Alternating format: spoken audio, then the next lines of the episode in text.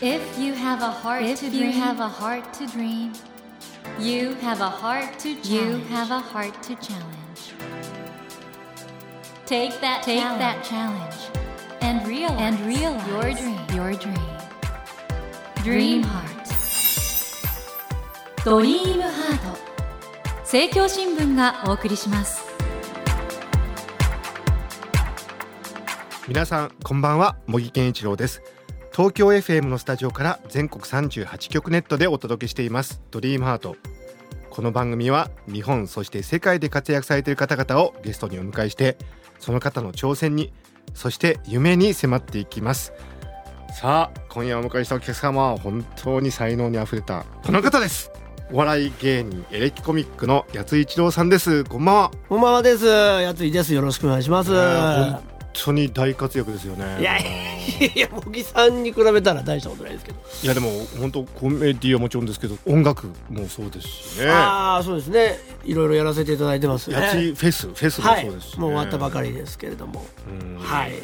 すごいですねいやいやいやいや。いやもう本当にあの注目のクリエイターなんですけどその八井さんがなんでそんなにねここまで来れたんだろうってすごいクリエイティブなこの履歴みたいなのをはい。興味持ってる人多いと思うんですが、周りでもね八井さんすごい好きって人多くて。本当ですか？ありがとうございます。なんなんだろうっていうのが今回のこの6月27日にはい。発売されます初のエッセイ本「それこそ青春というやつなのだろうな」とこれにその秘密がいろいろああ、読んでいただいて。書かれてて。ありがとうございます。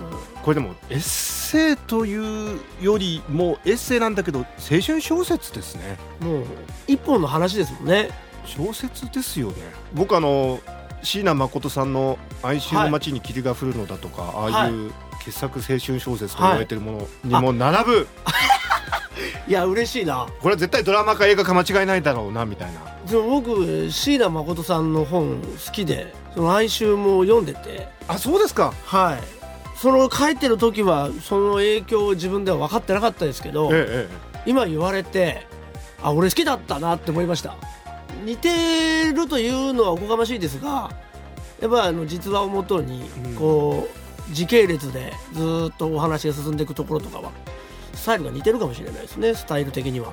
えねだから読んだ時に本当に勇気をもらうっていうか読み味がすごいいいんですよね、あ本当ですか、うん、えー初めての感想です。え？言ったら。八井さん本当いい人なんだってのが僕の感想ですねだって普通クリエイターってほらやっぱりはい。自分が一番大切だ、自分の作品が一番大切だから、はい。でも八井さん場を作ってるもんね。あそうですね。なんかその、まあ、大学の1年生から4年生までの話なんですけど大きく言うと、うん。それで落ち研っていうところにね。僕がいてそれが、まあ、あの大学で2連覇するという話なんですけど、ねお笑いコンテストみたいなので、うん、それをやろうとするとやっぱり一人だけだと難しいんですよね。やっぱりなんか他の人たちも面白くないと無理なんですよね。団体戦とか。本当青春群像ものというか、はねい。そのような本当に素晴らしい本がですねパルコ出版から出ます。それこそ青春というやつなのだろうなという。え今日はこの本の話などたっぷり伺っていきたいと思いますので、はい。よろしくお願いします。お願いいたします。まあこれ皆さんご存知だと思うんですけど改めて八井さんのプロフィールをご紹介したいと思います。ざいます。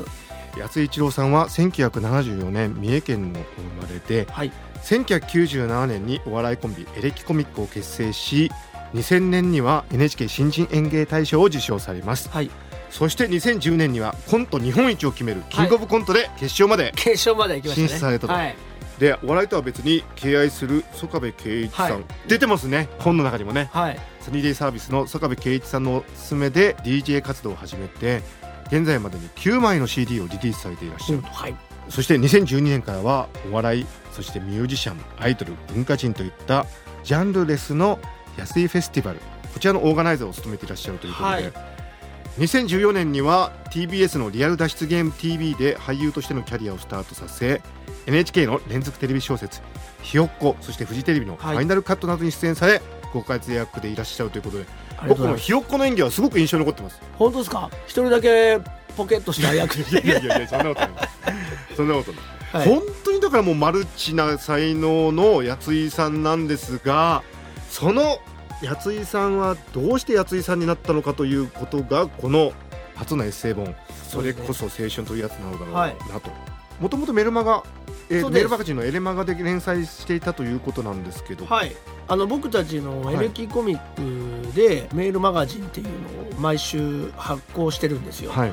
そこでまあ毎週毎週コラムというか文章を載せてたんですね。え。でそこで毎回違うものを書くよりはそのせっかくなんでということでエレキコミック物語っていうのを最初ずっと書いてたんですよ。はいはい、で本に一冊なるまでうん。書き続けてみようと思って。それであの書いてたものが今回いろいろ過失修正したり増やしたり足したり減らしたりで一冊になったという感じなんですね。今回読んでてはい。異様にディテールが書き込まれていて、はい。これってかなり資料を見返して当時の資料をはい。後輩の子がいっぱい持っててはい。でこれを僕がそのメールマガジンで連載を始めた時にはい。提供してくれたんですよ。これ書くならっつって。えでその当時の、まあ、僕はお笑いをその頃からやってたんですけど18ぐらいの時から。その時のそのお客さんのアンケートとかええ。えそういうのも全部残ってたんですよ。でそれをこう見ながら、はい。あとトーナメント表とかそそういうのも全部残ってて。だからもう詳細に書けたっていうのもあったんですけど、ん。ある意味ではだから、まあ、物語なんだけどノンフィクションの部分もあってはい。濃い4年間でしたね大学。そうですねもうずっと落ち研というところに入って、まあ、それの、まあ、うんお笑いの活動しかしてないという勉強した記憶がないっていう感じでしたけどね。あの落ち研ってね世間ではなんとなく落語をやるところっはい。てイメージがあると思うんですけど、この落ち研はですよね。コントそうですね。ネタをやるという、はい。まあ、まあお笑いですね。ええ。お笑い全般、ええ。コント漫才等々をやってて落語をやる人も少しだけいたんですけど、まあ、僕はコントをやってたんですけどね。しかもただ学生がやってるってんじゃなくてこの全日本の大学選手権でそうなんですよ。なんとはい。2連覇、2連覇したんですね。すごくないですか？でも実はその4連覇してるんですよ。え？その後後輩も優勝してるんで結局4連覇ぐらいして大会自体がなくなったという。えこいつら勝ちすぎだからとか言うんですか？わかんないですけどね。そういうので終わったんですよね。えじゃあ王者として終終わったんわったですね。まあ僕が卒業するまでは2連覇で。しかもあの今もずっとラジオやられてます片桐さんが出てくるそう、はい。ラーメンズ出てくるし。そうですね。あの頃のそのお笑いブームに至る流れが、ドキュメントされてって意味においてはものすごく貴重な作品記録でもありますね。そうですね。もう今やもうゴールデン番組とかで活躍されてる方とかと多分大体同じぐらいなんですよね。だから当時のなんかお笑い界というかそういうのをまあ当事者としてね結構かけたのは良かったかもしれないですね。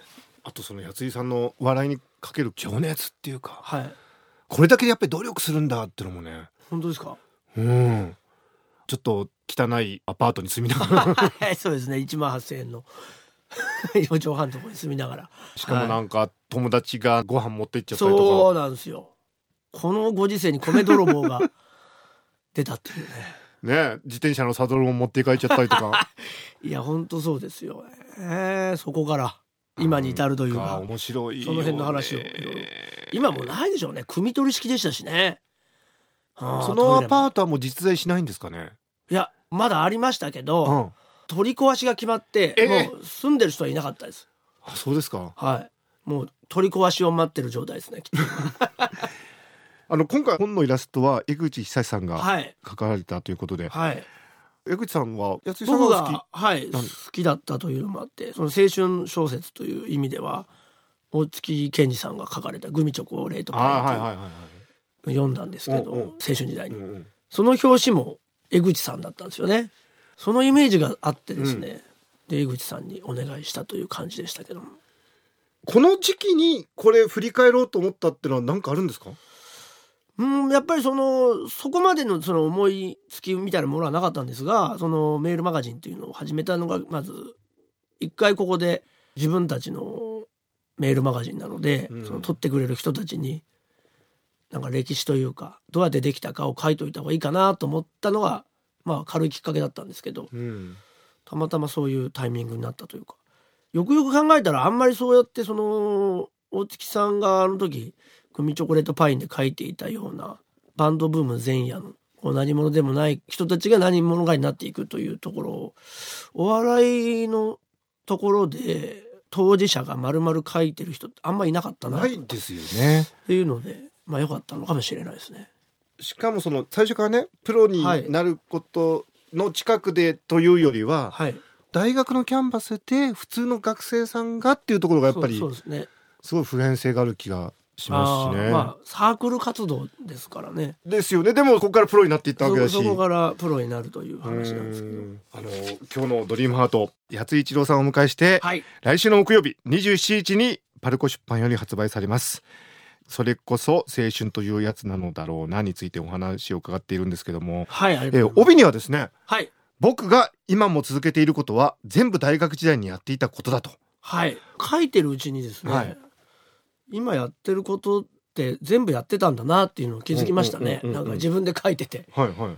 まあお笑いはもちろんやってますし音楽もやってたんですよね、うんうん武道館図っていううんグループを組んはいはいはいはいではい。歌を歌ったりとかまああと DJ をやったりとかですね。あとまああのカセットテープですけどそれに自分の好きな曲を入れて、あのみんなにあげたりとかですね。よくよく考えたら全部やってんなみたいな。これある意味ではねやっぱりクリエイターとしてやっていくってやっぱりそういういろんなことが合わせ技でできるんだけどはい。なかなかそれに気づかないじゃないですか若い時って。そういういろんなことが肥やしになるって分かんなくて、うん。例えばじゃあもうコント一本とか、はい。他のことはやらないみたいな。はい安井さんはなんでそれができたんですかねいろいろ。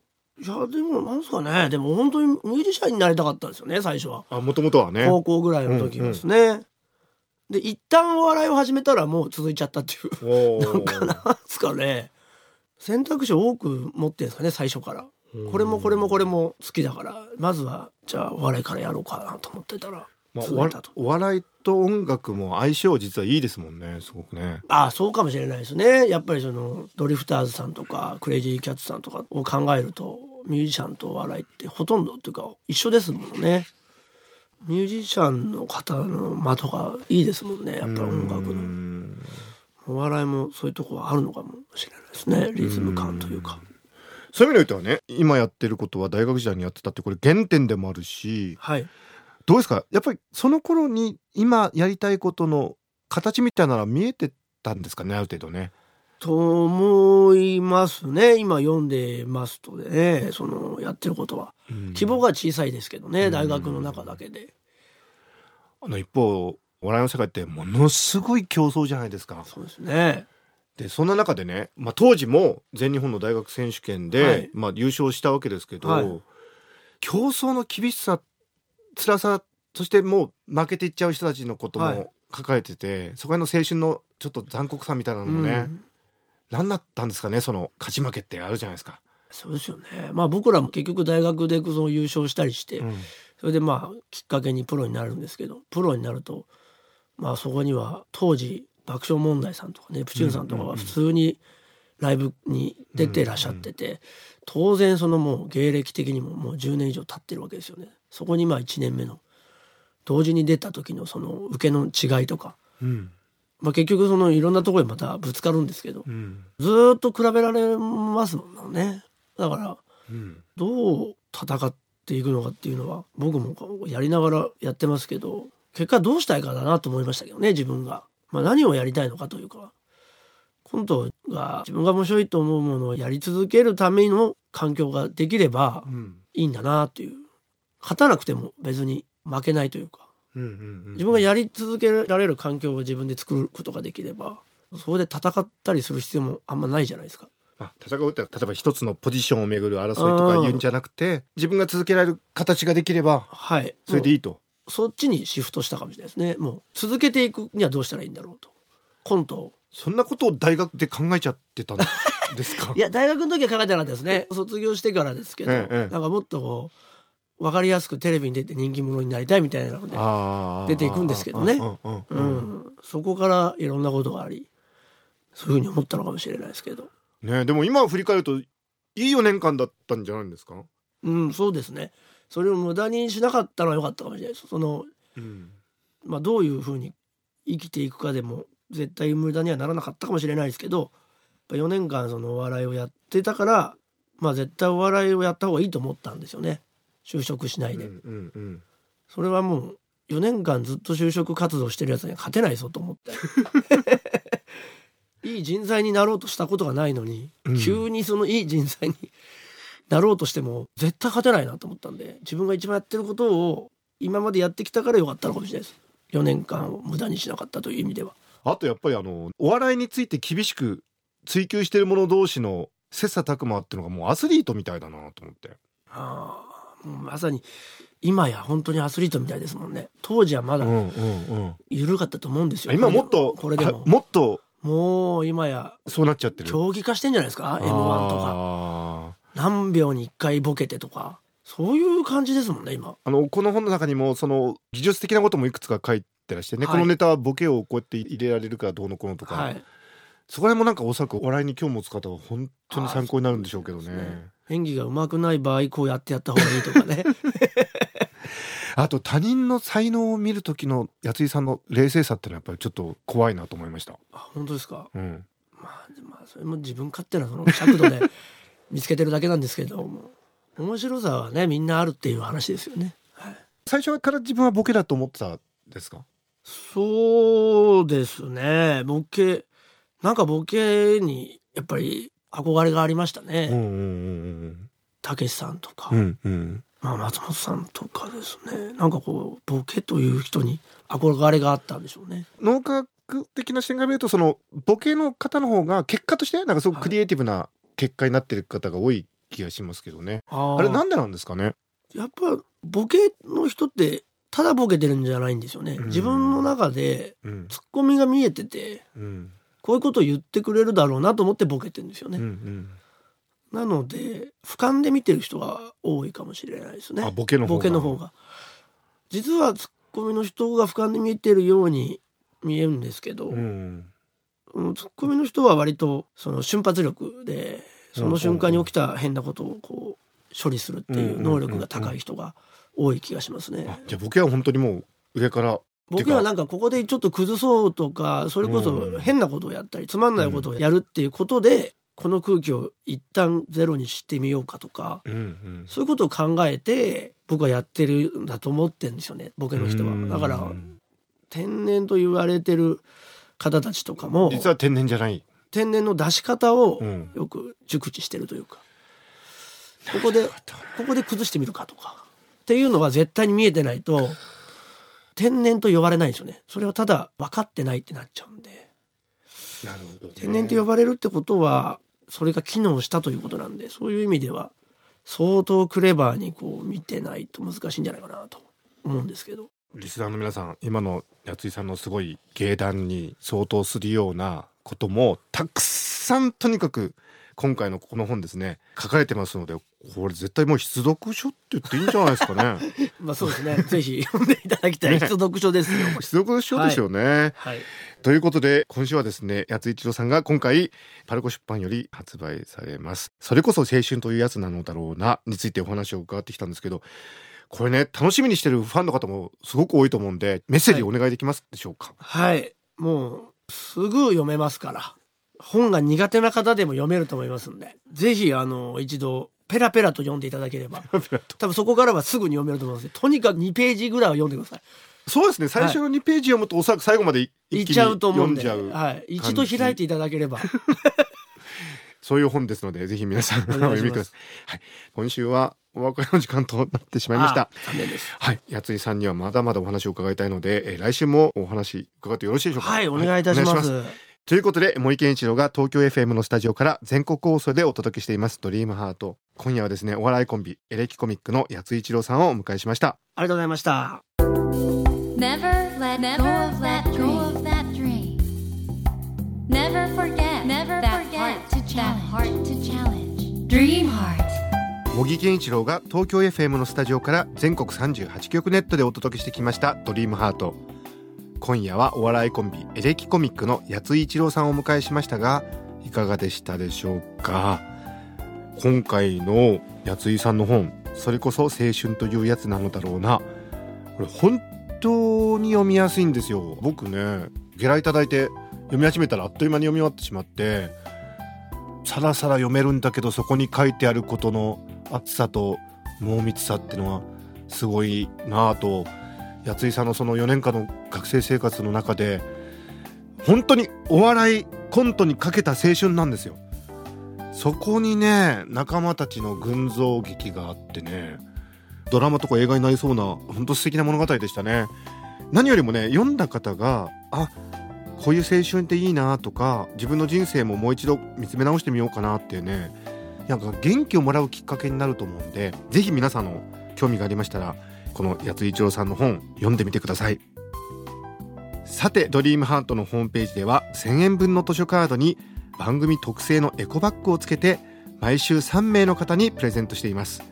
番組へのご意見などメッセージをお書き添えの上ドリームハートのホームページよりご応募ください。お待ちしています。来週も八津一郎さんをお迎えします。どうぞお聞き逃しなく。それではまた土曜の夜10時にお会いしましょう。ドリームハート。お相手は森健一郎でした。ドリームハート。政教新聞がお送りしました。